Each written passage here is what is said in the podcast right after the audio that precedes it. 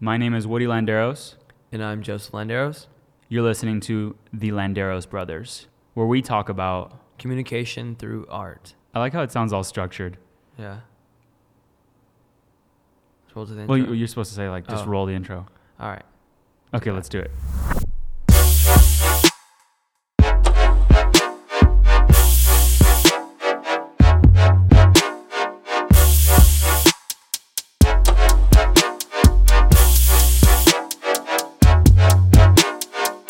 Today's topic is the Van Gogh selfie.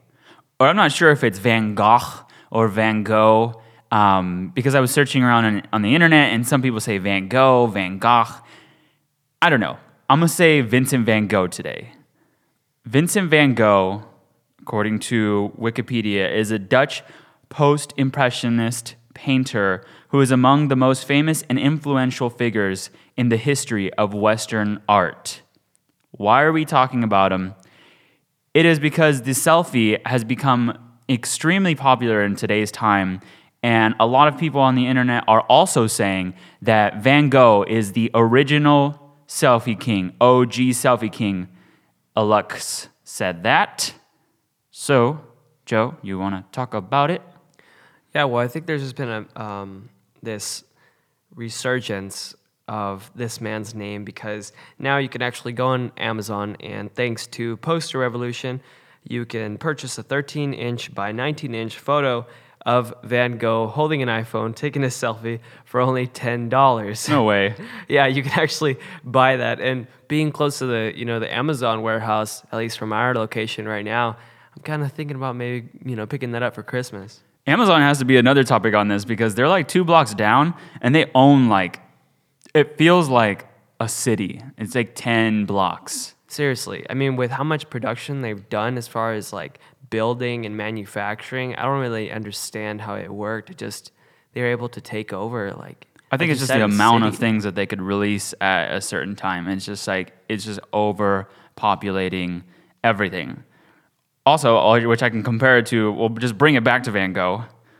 Um, so Van Gogh created about or a little over uh, 2,100 artworks, 860 of which were oil paintings. So he created a large amount of paintings, which I find very interesting that he only sold one of those paintings in his entire lifetime, which it's crazy. And right now, four out of 30 of the top most expensive paintings in history are by Van Gogh. So yeah, and that one art piece, it actually sold for 400 francs, which is roughly 1,000 do- in 1,000 US dollars. So in I like it's just in his time, he was what I call in my Shut Up and Fail podcast a failure. right. Like Yeah, talk about as we crazy. were talking about before the great unappreciated artist. Yep. If you guys want to check that podcast it, out, it should have it should have been all him. It should have been all him. Yeah, but now we have the opportunity to touch it, to go in a little bit um, into his story. One of the quotes that I uh, pulled from, I believe, his website online or a website talking about him was that I have put my heart and my soul into my work, and I have lost my mind in the process. And with that being said, we also learned as um, you know researching more into him that men- there was many mental illnesses, including bipolar disordered, um, as assumed by modern psychologists that he could have been facing um, in his lifetime. Yeah, a lot of well, a lot of psychologists had reviewed pretty much his like portfolio, and then also because he not only had a portfolio of art, but he also had a medical portfolio with um, with the uh, psychiatric hospital. Because well, first in um, in December 1888, Van Gogh suffered his first mental breakdown, um, and only a year after that, he actually voluntarily admitted himself to the Saint um, Paul de Mézières, I believe, a psych- psychiatric hospital, and um, yeah, and in that same hospital, he continued to paint, and then only a year after that, Vincent van Gogh was shot in the abdomen. Most believe that he shot himself, and I think that's what is declared on online. Some people have like um, some like theories and whatnot, but yeah, he took uh, he took his life at the age of 37. Wow, that's pretty young. at the age of 37, and he only started painting when he was 27. So he had 10 years of expressing himself, of communicating through art and all the you know the different forms of medium, and I would even say just um, visual uh, appreciation of art. I think we've gotten, and it's kind of off subject, but I mean, or off topic for a little bit, but I think we came so far in the world of mental health, and I think we still have to continue on to um, strive for those different um, mental um, institutions or you know trying to improve the well-being of these individuals. I mean to think that as you said only having 10 years in the um, work field of art and having only sold um, a couple of his or one of his paintings it's pretty sad to say the least. And i think that say in a situation like that where in that time frame you could have died from say having you know a cold or say having the measles or having tuberculosis for him to have taken his own life if he did um, as declared online, I think that's pretty sad. Yeah, and and the crazy part is that in wait, I'm gonna go back because I that, that was kind of unsensitive of me. I yes, I feel like um, if you do have you know even any like um, thoughts in your head or you feel that something's wrong or other people are telling you it's always good to just double check and you know find some help there's so many call hotlines or so many different things that, that you can go for and, and that you can get treatment because and get and get proper treatment. You know, Right. don't get treatment from your BFF Yeah, actually, I was just or don't self prescribe yourself. Yeah, I was just watching a video, and actually, one of the sponsors of the video, I forgot what it was. It was talking about a political debate. But, anyways, it was just talking about how there's actually these services online now where you can message a, um, a PhD psychologist to, um, you know, talk over your problems. Say if it's the hard thing to do because socially you don't want to um, come across as being you know weak or you know a lot of people can be influenced by different things just because of you know what we could put on put onto people. You know this whole like negative stereotype with getting um, mental treatment but in this case now you can go online and, and talk to someone who's educated and can help you out. Yeah, I mean, I think, I think his uh, friends or the people that were around him probably, sh- you know, could have gotten a hint after he cut his ear off.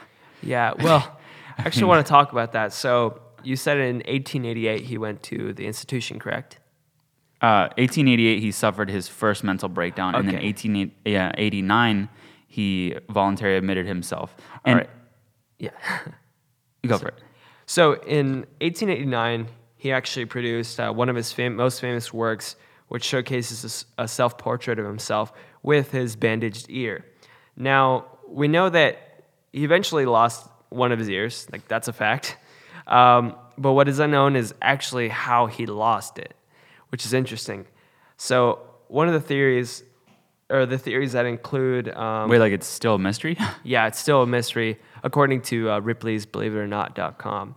So, the theories include one, he cut it off himself after his brother announced his engagement to him. That might happen to me. No, I'm joking. No. it's it's Don't it's a lot to take in, you know. Um, I don't really know what's going on in his life. But oh, he- silent jab. Okay. That wasn't even silent. That was straightforward, man. Not cool. number two. All right, all right. I see you. I mean, if I I announce, think I think we're going to get in the ring now. if I announce my engagement to you right now, how would you feel? I would be very happy for you. All right. So, all right. Number I would two. wish you a long life of happiness. number cut your ear off, man. I, I'm gonna cut this podcast, man. This is okay. Number okay, two. go. Uh, Get on with your dance off. his friend uh, that was a fencer, like fencing with a sword, cut it off um, in an attempt to uh, actually like uh, defend himself. I can't believe you, man. I got.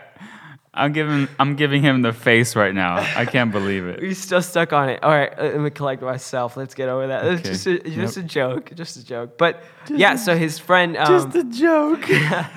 his friend would have sliced it off actually because um, he said something about the fact that he was going to Paris, and Van Gogh didn't really like that because he he was um, not controlling, but you know pretty vulnerable at that time and needed someone to talk to. So therefore, like in an attempt of just rage, went for him, and the the fencer just sliced it off. And the last one would be that he gave it to a prostitute in hopes of healing her. So she was bitten by a dog who had rabies, and he knew of this, and she spoke of it, and she was sick at the time. And in his own delusion, he would have given her his ear to sort of give him her a piece of his life. Now, it makes sense that last one. It sounds a little weird, but it makes sense because of his odd love interests and uh, his um, in, intimate relationships that he had at that time. He was like going the fast route, you know, really known for going to brothels and not really having relationships, but mostly just um, sleeping with these prostitutes. Well, he, he had a very deli- uh, deep relationship with one of them, and I believe it might be him or a different one, um, but I believe he painted her in a lot of different um, art pieces, and then um, yeah, he like lived with her and took care of her.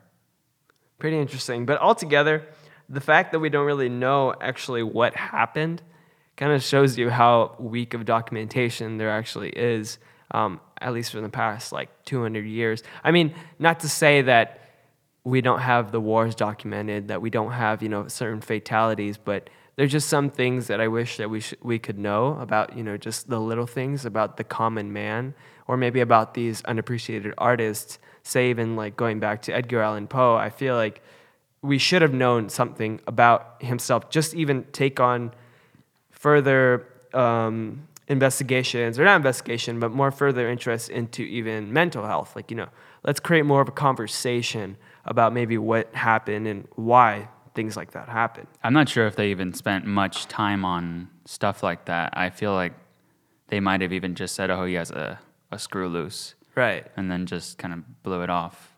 Like now it's like, what exactly do you have out of like the billions of different Yeah, and whenever you do are whenever you are um, diagnosed with one disorder, you're automatically given multiple other disorders as far as uh, mental health goes because it's such a wide variety of um, things that you could be suffering from.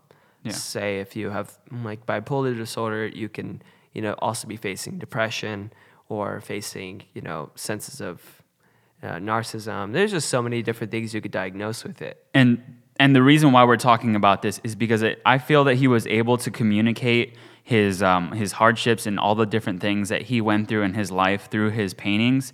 And in that same year that he voluntarily um, admitted himself, he also created the famous Van Gogh self portrait, oil on canvas, um, and that was actually one of forty in a ten year period taking it back to the whole um, introduction OG selfie king.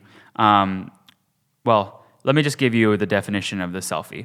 A selfie is a self-portrait photograph typ- typically taken with a smartphone, hand or selfie stick. Now, obviously, he didn't have like um, he didn't take um, the photo with his hand or with the selfie stick or anything like that. Um, but he did take self-portraits of himself, and so like it's crazy that now an average millennial is expected to take two- 25,700 selfies during the course of their lifetime. So approximately one a day. And that's from Fact Tonight. Um, that's where the source is from.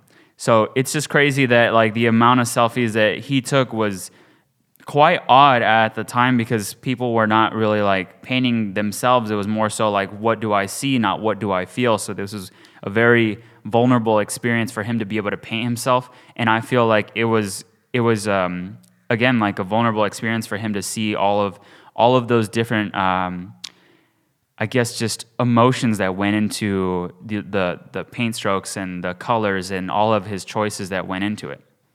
Right. Well, going back to the term selfie, I think it's pretty interesting because I wouldn't say. Why are we laughing?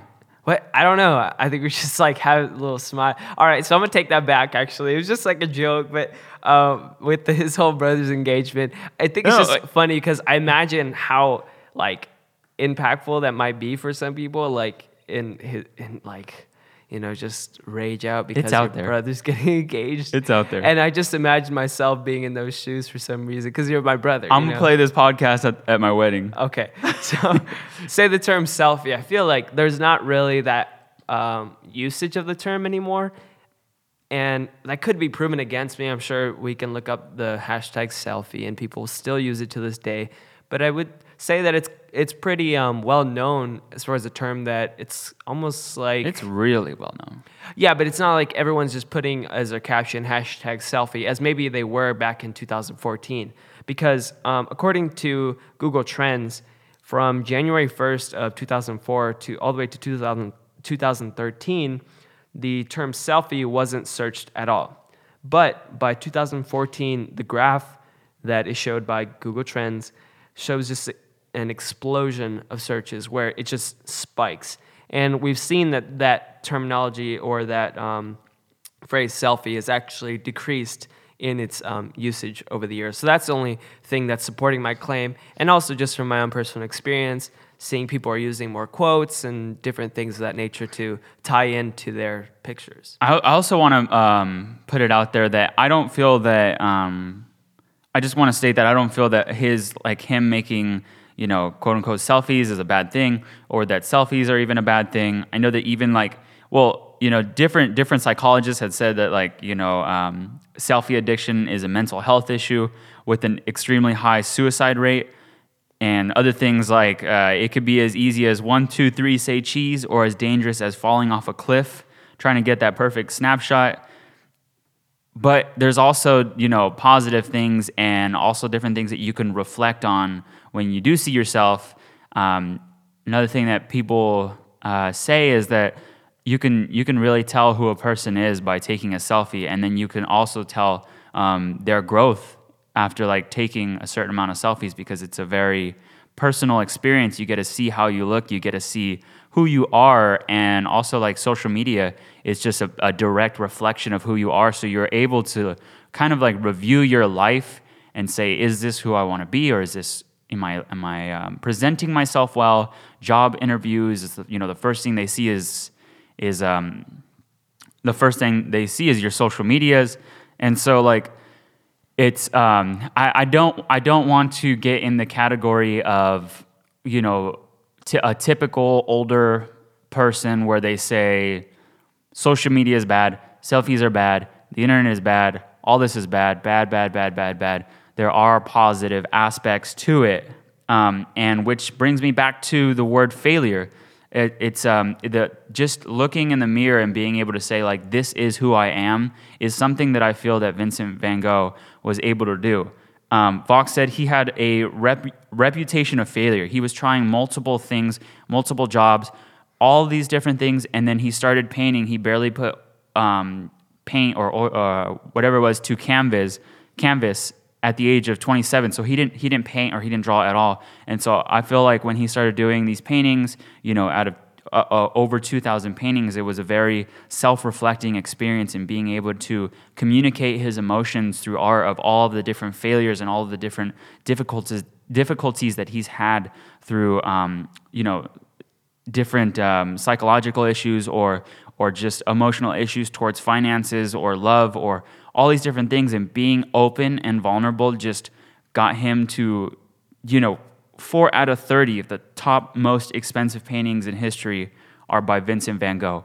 That is something that really needs a constant um, applause for. Uh, it's it's insane. Like if you want to know how to make it as an artist become like 100% vulnerable share your emotions. Like however you're creating find a way to put storytelling and to put that sort of like if you're depressed it's o- like it's okay but like share it find help but like use art as a means of therapy mm-hmm. obviously with an art therapist because sometimes we might do, be doing it a negative way. But what i'm just what i'm trying to say is just communicate you know your emotions through your art and be open with that. It's not a bad thing I think it's really inspiring, even as you said, with the whole vulnerability aspect of it, but also just the originality um, aspect of it as well.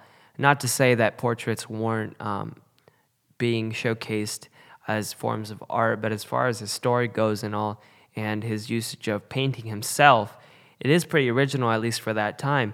And what we know is that, as his sister could recall, and it it is documented, as a child, he actually suffered from solitude and was a pretty quiet individual and was often neglected by his parents. And I think that's pretty relatable in my generation and perhaps even your generation with, you know, uh, a lot of parents having to work all the time, and or perhaps it's just um, a different type of relationship with their children, and maybe social media or maybe having a group of people to speak to is the best bet. Um, like you said, everyone's gonna, or there are gonna be that those group of people that are to say that social media is really bad for you, bad, bad, bad, as you said before. But I think that sense of belonging really matters um, in any field of life, whether it be work or school or you know just even being on a playground. Not to relate that back to social media, but you know there's that sense of um, you know fitting in that matters. Yeah, it's the group. It's being in a group and feeling. And well, actually, I feel like social media has opened up the door. Well, I know social media has opened up the doors for the entire world to be exposed. And so, you know, different people from um, different countries that we don't necessarily even know that know like their story now they have a platform like they're sharing on youtube how how hard it is their you know how their government is and like how just everything like they're they're opening pretty much opening the blinds to something that was like covered. Right. it's like top secret is now exposed. And then that just turns into like first is just admitting like who you are and then it's like analyzing that and being able to grow from there. So you know we have we have a bunch of different policy changes. We have a bunch of different um, people changing their thoughts about things that were really cruel um, cruel and that were acceptable back then but now it's like no we don't do that Yeah. i don't know if i said that correctly but yeah Like different norms, you're trying to say? yeah Like, say, I don't want to get too political, but I understand what you mean. yeah So, as far as with his works go, let's just talk about it now that we've ran down the facts. Let's just talk about it in an open sense. Do you think that he created with an intention to, say, become um, well known, or do you think that he just created out of his own frustration? Because I think what we've gotten to as artists or in this generation is, and I say that a lot in this generation, but is being able to create, but also, at least with myself, having the idea of, okay, how is this to get distributed? Am I to post this on Instagram? You know, there's all of these different things. To think of a more simpler time, such as the 1800s, uh, do you think that he planned to maybe become well known as an artist? Well, it was known that he chose this, you know, he picked up the pen and pencil and chose actually like the title an artist. So like that's that was his career choice.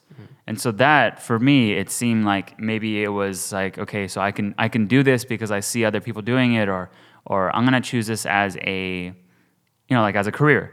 But I don't think that he expected to unravel all of the stuff that he went through. I think that he might have even have had some sort of um, obsessive compulsive because of the amount of paintings that he did, the amount of repetition that he had.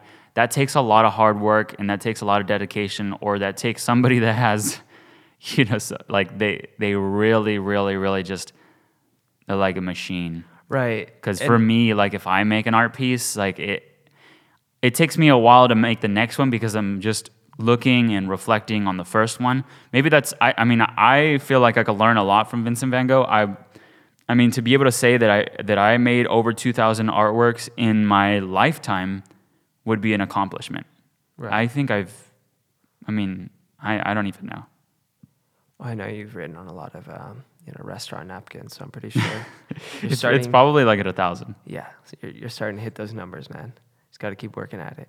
So, um, with minimalism, cubism, you know, all these different forms of expression being present over the years, what we do know is that at least for the standards of his time, he wasn't actually as um, what's called how to how do you phrase it as gifted as many individuals would uh, presume. It's actually quite the opposite. They were um, saying that over time, with um, his progression of his art, you could see how he was becoming more skilled as he was, you know, paying more attention into his craft. So I think that's also a pretty inspiring story to say. Someone even like myself, about to get into the world of design, not really having an understanding, only just um, inspiration and passion purely into um, styling or different things like that. So, and, and also just his confidence. I feel like his confidence just boosted up in the last few years.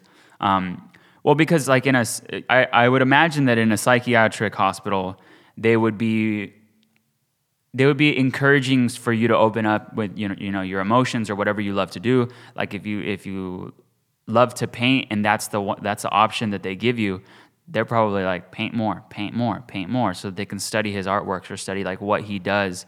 And so I mean, like a lot of the stuff that he created was in the last two years of his life. Right. And to have like the portfolio of the Starry Night, irises, wheat field with crows, and just so many other pieces of art is it's it's great. You have to have I feel like you have to have a level of confidence or a level of just carelessness. Which kind of go hand in hand, I Yeah. would say. Yeah. Um, as someone like Gary Vaynerchuk would say, we always go back to him, or I always try and reference him every now and then. You know, documenting, not creating, is what really matters in some situations, or in all situations. You know, you could argue for both of them, because of course we have you know the appropriate times to maybe take a picture, and sometimes there are those times that we should not be on our phones, or you know, we should just rather just be in the moment. Do you think um, taking a selfie, are you creating a piece of art? Now, that's a pretty open conversation to get into because it, it sort of questions, huh, well, Like it, like Because- like is Kim Kardashian yeah, I was just the about to master? Like I was just about to talk about her because what if, say, someone like Marilyn Monroe just took like millions of selfies, and then we had this big vault of her selfies of that time, and then you have people like Andy Warhol and all these pe- other people being able to replicate it. You know, what's going to happen with all this data? I think I think um, like Kim Kardashian is a master, or she has masterminds behind her of like marketing and advertising, which lies in a whole nother category because like two hand in hand in competition can go um, two hand in hand two two if, if two individuals went in competition, one had the greatest product and one had the greatest marketing and advertising, it'd be hard to it'd be very it'd be an actual competition, even if somebody had a really crappy product. Yeah, we can even go back, or not go back, but we can bring up, say, Android versus iPhones. It's the constant battle that everyone's talking about, saying how, well, Samsung or whoever may be provides this. They have the, the greatest quality photos, they have all these different features, but there's just something simplistic and something relatable about iPhone products. Although they are innovative in their own right, there's always going to be that conversation. Yeah, well, everybody wants to say the best blank in blank. You know, the best pizza in New York, the best cupcakes in New Jersey, whatever it is, like the best this, the best Right. in the world. And yeah, I think yeah, it's all it's all like the best, the best, the best. And also, we can talk about as you you're asking, can a selfie be considered art? You also have to go into the means of what is what is being advertised at that time. Um, you have different uh, documentation of photographs from, say, the Great Depression that were just simple photographs, not intended to mean anything. But later on, reflecting back, we can see that that was a pretty hard time for our nation and for the um, the status of our economy. So, say something like with the selfie nowadays, someone could be in struggle and, and simply catering to the social norm at that time, or not catering, but you know, just adapting to the norm and be wearing something that represents something symbolically, but it will take years from now, maybe even 100 years for us to look back and say, wow, that meant something. Yeah, because because different things that like pop up in the market most of the times are not accepted. Just like hip hop, hip hop was not accepted by um, different radio stations. They they didn't even consider it like a genre until way later. And it's just a, a very challenging thing whenever like something new comes in. And for the for the older individuals or for the more like classical minded individuals, they usually just shut shut things down and they say that's not this or it's they fear it like it's not like it's almost like you don't belong here. But I I feel like one day we'll have museums of selfies. Wow. Do you think that one day, or how far do you think it will come before uh, mainstream media, say like on television and stuff, is through selfie format? Say like commercials. Say it's like, hey, we want to um, advertise Cheez Its. So Cheez Its goes on there. They have a selfie video of the main man talking about it and having the interactive experience. You think? Well, they're because already, I've seen they're that already doing YouTube. that. They're already doing that with influencer marketing. I've seen that on YouTube know, a like- lot, but not on, on regular television. Like going to the gym this morning, three in three thirty in the morning, four o'clock. You see the television, and and you kind of think to yourself, do I look at this little television that it, which is my phone, or do I look at the flat screen TV that they provide for you? Well, we've, I feel like we've also been trained, and I think we all kind of know because we have so much information online. So we're constantly like um, analyzing different pieces of video. So when it comes down to what are they going to feed me at 9 a.m., it's like we can really call BS quickly on the, based upon the stuff that we've consumed. So like with influencer marketing, you're able to see like a person that you trust say, you know, buy this because I trust it. So now you automatically trust it, um, as opposed to a company saying, I'm so awesome, trust me. And then you're like, well, why should I trust you? So yeah, and I, it's our, it's kind of already happening now. Whether I agree with it or not, um, on the selfie museum, and you know whether selfies or not, I I feel like it's I don't know. I, I think it's kind of up in the air right now because I, I can see, I can see, I mean, I don't know. I don't know if I can completely appreciate a selfie, but I feel like maybe that's how they felt back then when he, when people were doing self portraits. They were like, why are you painting yourself? But that's painting, so it takes like a lot of different. It's hard because like I don't know. And all this controversy is because of a man named Vincent Van Gogh. Is that is that how we're gonna end it? I would like to end it like that. We're already hitting the mark, man. Okay. We gotta go. All right, let's get out of here.